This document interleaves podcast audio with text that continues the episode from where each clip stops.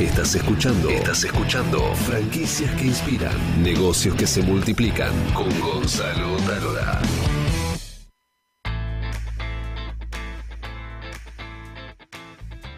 Muy bien, estamos acá desde Buenos Aires, Argentina. Somos franquicias que inspiran. Soy Gonzalo Talora y ahora vamos a hablar cómo diseñar una franquicia. Invitamos a Santiago Salcedo y a Francisco Sierra de Centro Franchising, una de las eh, consultoras más importantes del país, ubicadas en Córdoba, para hablar de este hermoso tema y también cinco tips para crear mal una franquicia. Buenísimo. Muchachos, la magia es todo ustedes. Buenísimo. No- hubiera sido un problema si no hubiera dicho cómo hacerlo bien, pero cómo hacerlo mal la tenemos clarísima. son especialistas.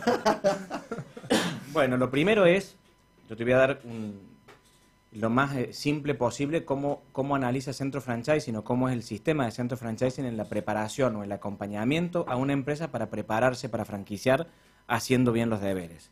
Lo primero es que nosotros dividimos esto en dos etapas. Previas a la comercialización, todavía no tenés una franquicia ni saliste a buscarla ni a comercializarla. Una primera etapa es el análisis de viabilidad o te diría de atractivo. Porque nosotros decimos que no solo tiene que ser atractiva, tiene que ser querible, tiene que gustar. Y esta viabilidad la hacemos en dos líneas, ¿no? La viabilidad o el atractivo que va a tener el franquiciado y el atractivo que va a tener el franquiciante. Que hay veces que uno va y ve empresas que se lanzaron y después del tiempo dice, che, no me reditúa tanto. Pero ¿no lo viste al principio ese atractivo? Bueno, tal vez tenés que, en esta etapa inicial, ver el atractivo del negocio. Nosotros lo vemos en dos sentidos al atractivo. Uno más cualitativo, que guste, que sea diferente, que tenga un concepto de negocio por el cual alguien me quiera y me diferencia de otro. Y luego que sea eh, atractivo en términos de rentabilidad. Y como la rentabilidad es algo tan subjetivo, Gonzalo, lo que nosotros entendemos es que tiene que tener un buen esquema, que nosotros le llamamos a veces simulador de negocio, para que vos veas, en base a las facturaciones, a los números, a los costos eh, de los negocios actuales, cuáles son las distintas alternativas. Y que un franquiciado que ingrese no compre un éxito asegurado, porque sería una gran mentira, sino que entre a un negocio con un riesgo empresarial, pero con un récord para atrás, que no quiere decir que sea todo exitoso, porque a veces es hasta poco creíble eso, pero sí que, que pueda analizar bien pormenorizadamente eh, desde la inversión hasta las distintas posibilidades de performance del negocio. Eh, después de esto podemos ampliar algo, lo mencionamos cuando decíamos el franquiciado como error que no lo, no lo profundiza, pero en definitiva que el franquiciado sea el que, el que comete el error no, no libera al, franquiciante del problema. Con lo cual el franquiciante, si ve que el franquiciado es demasiado optimista, ¿sí? y dice, me interesa, lo vi muy rápido el número y vamos para adelante, es deber del franquiciado decir, para, para, para, lo repasemos bien. ¿Qué expectativa tenés vos? ¿Cuánto pensás sacar? Etcétera. Y contrastes eso con un, un análisis lo más finito posible de este económico financiero. Ahora bien, el análisis del atractivo cualitativo, que es cuando vos le decís, esta es mi empresa, estos son mis locales, esto me dedico, estos son mis productos, etcétera. Nosotros, después de la experiencia de estos 16 años de centro franchising, los desdoblamos como en dos etapas. Un atractivo inicial, donde la persona entra y le gusta el concepto, no conoce, con lo cual tiene una primera etapa de un valor agregado enorme, con una curva de aprendizaje que él va a tener como parte de esta adquisición de franquicia. Cuando estábamos afuera, vos mencionabas, che, el problema de cuando le bajan el cartel a alguno. Y yo creo que en eso muchas veces hay un problema que no se tuvo en cuenta al inicio. Si los chicos hoy tienen que salir a vender, yo estaría pensando, ¿cuál el atractivo al inicio? ¿Y cuándo el atractivo? Cuando ya aprendieron lo que ustedes les dijeron de esta etapa comercial, de esta capacidad técnica y de todos los servicios, y ya dicen, bueno, muchas gracias muchachos, pero ahora ya aprendí, y lo que vos decías hace un rato, le bajo el cartel, no importa las marcas que mencionaste, pero el concepto es este. Entonces nosotros imaginamos desde el momento cero, seguramente lo han hecho, pero para repaso para la audiencia es el atractivo al inicio, pero el atractivo también en el tiempo. Yo tengo que saber que el franquiciado que hoy es nuevo y que viene de otro rubro, o trabajó en un banco, o no trabajó, y aprende en esta etapa mucho, en uno, dos o cinco años va a pensar que ya lo sabe. Y cuando pienso, sienta que ya lo sabe, va a decir, ¿por qué le voy a pagar un peaje, que se llama royalty en franquicias, a esta empresa? Si yo ya aprendí. Entonces lo que yo tengo que pensar desde el momento cero es que si ese momento va a llegar, yo hoy tengo que saber cuál va a ser ese diferencial para ese momento y trabajar en otras cosas y, tenerlas en claro, si no las tengo tan, tan pulidas para que existan, porque si no, no va a haber una infidelidad porque el franquiciado es malo, ni va a haber una, una infidelidad porque no se hizo bien un contrato, porque el contrato no te salva de la infidelidad. Lo que va a haber una infidelidad es porque él no siente un valor agregado en el tiempo que le justifique pagar ese peaje que se llama royalty. Tarde o temprano ese franquicia termina mal.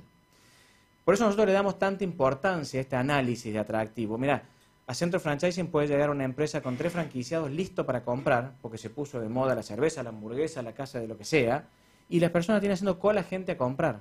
Y con eso siente que ya lo que necesita es un contrato. Nos negamos rotundamente. Nosotros no partimos nunca de un contrato si no vemos que la, empresa está preparada. De hecho, el contrato lo dejamos al último de todo el proceso, porque no sirve un contrato de franquicia, sirve el contrato de franquicia para cada uno de los rubros, y no podés hacerlo si no recorriste todo el proceso. Esta es la etapa 1 entonces, que subdividimos en viabilidad, eh, atractivo, eh, atractivo cualitativo del negocio, del concepto de negocio, y el análisis numérico. ¿Hasta ahí estamos bien? ¿Y qué porcentaje de, empresas, según tu experiencia, no pasan el, atractivo y la variabilidad económica?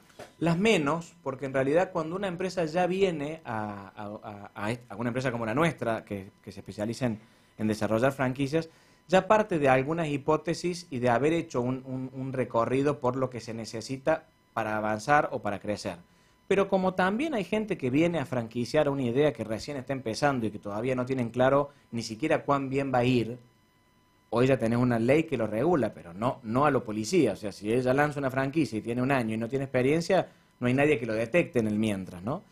Nosotros tenemos que hacer este barrio. Te diría que son los menos. Sí nos ha tocado casos en los que el análisis no ha sido bueno y ahí tenés dos, dos, dos posibilidades. Una, decir, che, lo entiendo y voy a trabajar para desarrollar ese atractivo.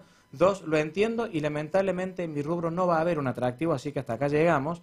Y en el caso nuestro, como a veces se da buena afinidad y dicen, che, está bueno el trabajo que hacen ustedes, más allá de para un tercero, porque nos, nos ayudan a detectar y estandarizar las buenas prácticas, lo vamos a hacer al proceso, pero no al contrato, porque lo vamos a hacer para aplicar en nuestros propios locales.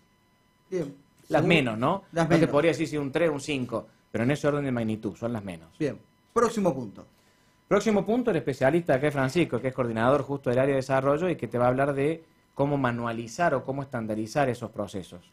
Bueno, un, error que nosotros hemos, hemos identificado en algunas oportunidades es eh, tener manuales solamente a los efectos de cumplir con esto que hoy nos dice la nueva ley de entregar manuales. Eh, nosotros creemos que, que hoy en día se puede pecar mucho del copy-paste en manuales eh, lo que muchas veces les sugerimos a la empresa es que lean el manual reiteradas veces y que, y que lean a conciencia y vean si eso que está escrito en ese manual identifica un proceso o identifica la manera en la que esa empresa viene trabajando con 30, 10, 15, la cantidad de años que tenga de experiencia. ¿no? Realmente los manuales hechos a medida eh, tienen que ser eh, fundamentales si entendemos que el manual de franquicia se convierte en un hecho, eh, se convierte en una especie de Biblia del negocio y que baje un lineamiento en cada uno de los locales. En, la medida en la que eso no exista, eh, vamos a tener manuales que nos sirvan para vender eh, accesorios de teléfono, celulares, indumentaria por igual, y no vamos a tener un manual que realmente replique nuestro saber hacer, ¿no? ¿Ustedes se meten en el día a día de la franquicia y van, van tomando cada uno de los procesos para ver qué corregir, qué modificar, qué estandarizar? No, no creemos en otra forma de hacerlo sin meternos dentro de la cocina de, la empresa, por así decirle, ¿no? Eh, muchas, muchas definiciones de lo que es un modelo de franquicia se, se trabajan en una mesa de directorio en donde, donde las decisiones pasan más desde lo estratégico, pero para definir cómo se cambia una batería, cómo se cómo se le cambia las ruedas a una patineta, cómo se, cuál es el punto de cocción para una hamburguesa, tenés que estar metido dentro de una cocina y dentro de cada una de esas zonas de un negocio para realmente identificar cómo es el proceso y estandarizarlo a medida para que esa empresa después le sirva como instrumento de capacitación y que pueda transmitir ese know-how. Estamos hablando de cómo diseñar una franquicia. Próximo tema. Bueno, dentro de eso que, te comentaba como práctica, después te podríamos hacer cuáles son los distintos tipos genéricos de manuales que se van a bajar a, cada una de, las, de, las, ni siquiera de los rubros. Nosotros te podemos ver un negocio de empanadas, yo hice cinco.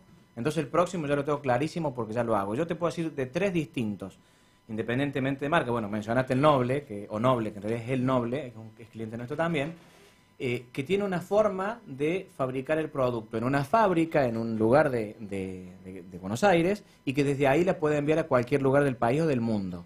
Pero tenés otro, otro que su esquema no es a través de congelados, sino que su esquema es lo produce regionalmente en un centro de producción y lo distribuye a X kilómetros a la redonda. Y tenés otro negocio que también vende empanadas árabes, por ejemplo, que parte de su parte de su, de su diferencial es que te la prepara a la vista y adelante del cliente. Son tres negocios de empanada. Y sin embargo son más diferentes tres negocios del mismo rubro que un negocio de eh, gastronomía y un negocio de ropa. Porque la lógica del negocio cambia mucho más, aunque sean del mismo producto, por su forma de, producir. Por eso nosotros, por ahí como empresa, somos medio bicho verde en el tiempo que, nos lleva meternos en, una cocina, como dice Francisco, cocina entre comillas, ¿no? Después de ropa. Eh, pero entendemos que cada manual tiene que respetar y reflejar el saber hacer de ese negocio. Si no, creemos que es un verso. Al igual que en el contrato, un manual mal hecho o un contrato copiado, creemos que es más nocivo que no tenerlo.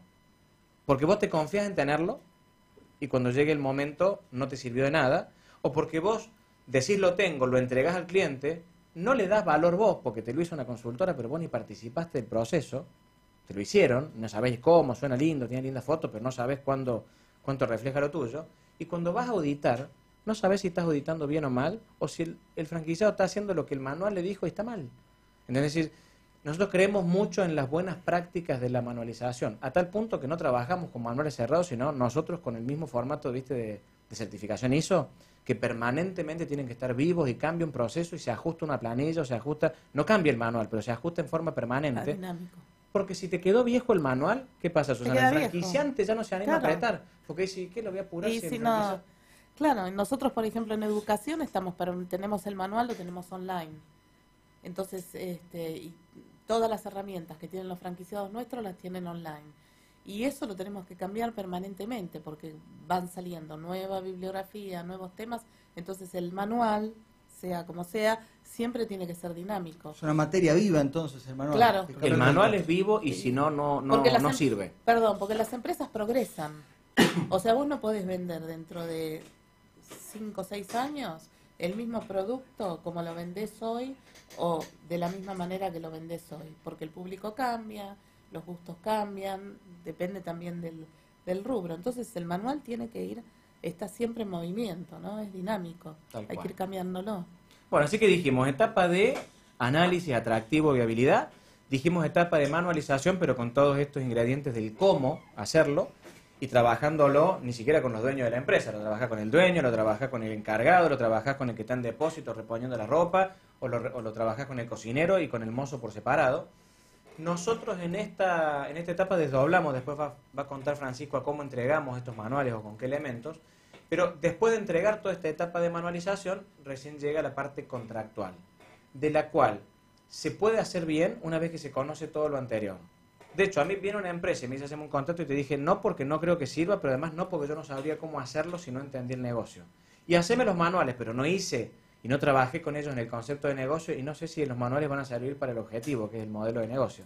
Por eso es tan importante, y es la recomendación nuestra que aprovechamos tu espacio para hacer, que se hagan estas etapas y en, y en, ese orden, ¿no?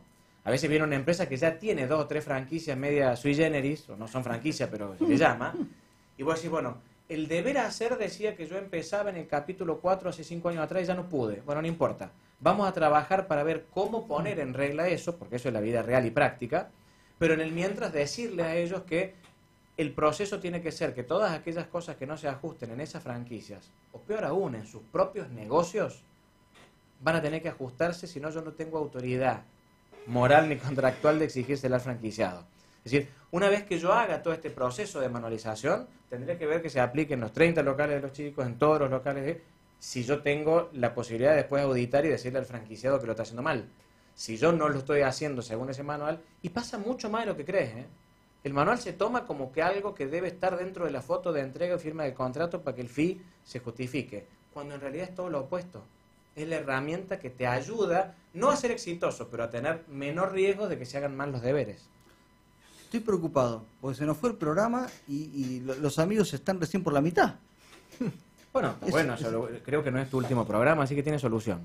Hermosa solución porque pueden, pueden venir muchas veces si los quisiera tener en todos los programas estos chicos. Es una Son divinos, además Sí, pintón. Un placer. Es pintón, dirá Santiago. Parece George Clooney. Para, ¿cuántos puntos nos faltan? No, no, si querías eh, ver después un poco los errores, los podemos ver, pero sin, sin problema los podemos desdoblar como quieras. para otro Yo creo que los errores los podemos hacer en otro programa. Dale, dale, buenísimo. ¿Cuándo vuelven a Buenos Aires? Me, me comprometo como la última vez a hacerlo, vamos a tratar de que no pase más de, de- de cuatro programas. Cu- ¿En un mes? Exacto. Ah, hermoso. Listo. Lo repetimos en un mes. Hecho, confirmado. Encanta. Flor, anotá. En un mes viene. Dale. Están acá los chicos de Acubat que presenciaron todo el programa. Y muchachos, ¿qué les pareció? Los especialistas. Muy interesante, la verdad que muy interesante escuchar a especialistas en el, en el tema, eh, exponer, dar herramientas para que uno pueda, pueda también planificar las cosas para, para más adelante con la menor cantidad de errores. Sí, sí, tal cual. La verdad que para nosotros que nos, nos estamos iniciando en este, en este nuevo camino, escuchar a personas con tanta experiencia eh, nos es de gran ayuda. Bueno, la verdad, Santiago, sí, por favor. No, no, que me parece bueno. Entiendo que los chicos están trabajando con Carlos, que es uno de los consultores que están alineados y asociados a la, a la- a la Asociación Argentina de Franquicias. Eso ya de por sí habla bien. Ellos por ahí podrían haber recorrido un camino más corto, hacerlo con algún amigo, lo que sea. Ya, ya hicieron la primera buena práctica fue ir y buscar a una, a una empresa que ya tiene cierta trayectoria y que está alineada a la Asociación Argentina, que para nosotros es la entidad madre que, que de alguna manera alinea al, al sistema de franquicias. Lo segundo es que no se pueden quedar ni con esa, ni con nosotros, ni con ninguna sin estar permanentemente mejorando. Si en el tiempo algo se hizo mal, no fue culpa del especialista solamente, va a ser culpa de la empresa que no se preocupe por actualizarlo. Y si en algún momento los franquiciados que eligen en esta carrera que recién empiezan hacen las cosas mal, primero analicen qué parte de esas cosas que hicieron mal los franquiciados, a, nivel mea culpa lo tendrían que ver ustedes. El franquiciado no funciona porque no sirve el franquiciado y por eso le va mal. Yo la, mi franquicia es bárbara, pero él como franquiciado es el error. ¿Y quién lo eligió? La ubicación del franquiciado es el problema, porque se puso en un lugar que no es para nosotros. ¿Y quién lo autorizó? Entonces, todas estas cuestiones, yo soy muy de hablar del interior y de dicho del campo, digo, la culpa no es del chancho, de no de que, sino de que le da de comer. En definitiva, ponen ustedes, no la culpa, pero sí la responsabilidad de esa mejora permanente asumiendo ustedes ese rol, ¿no?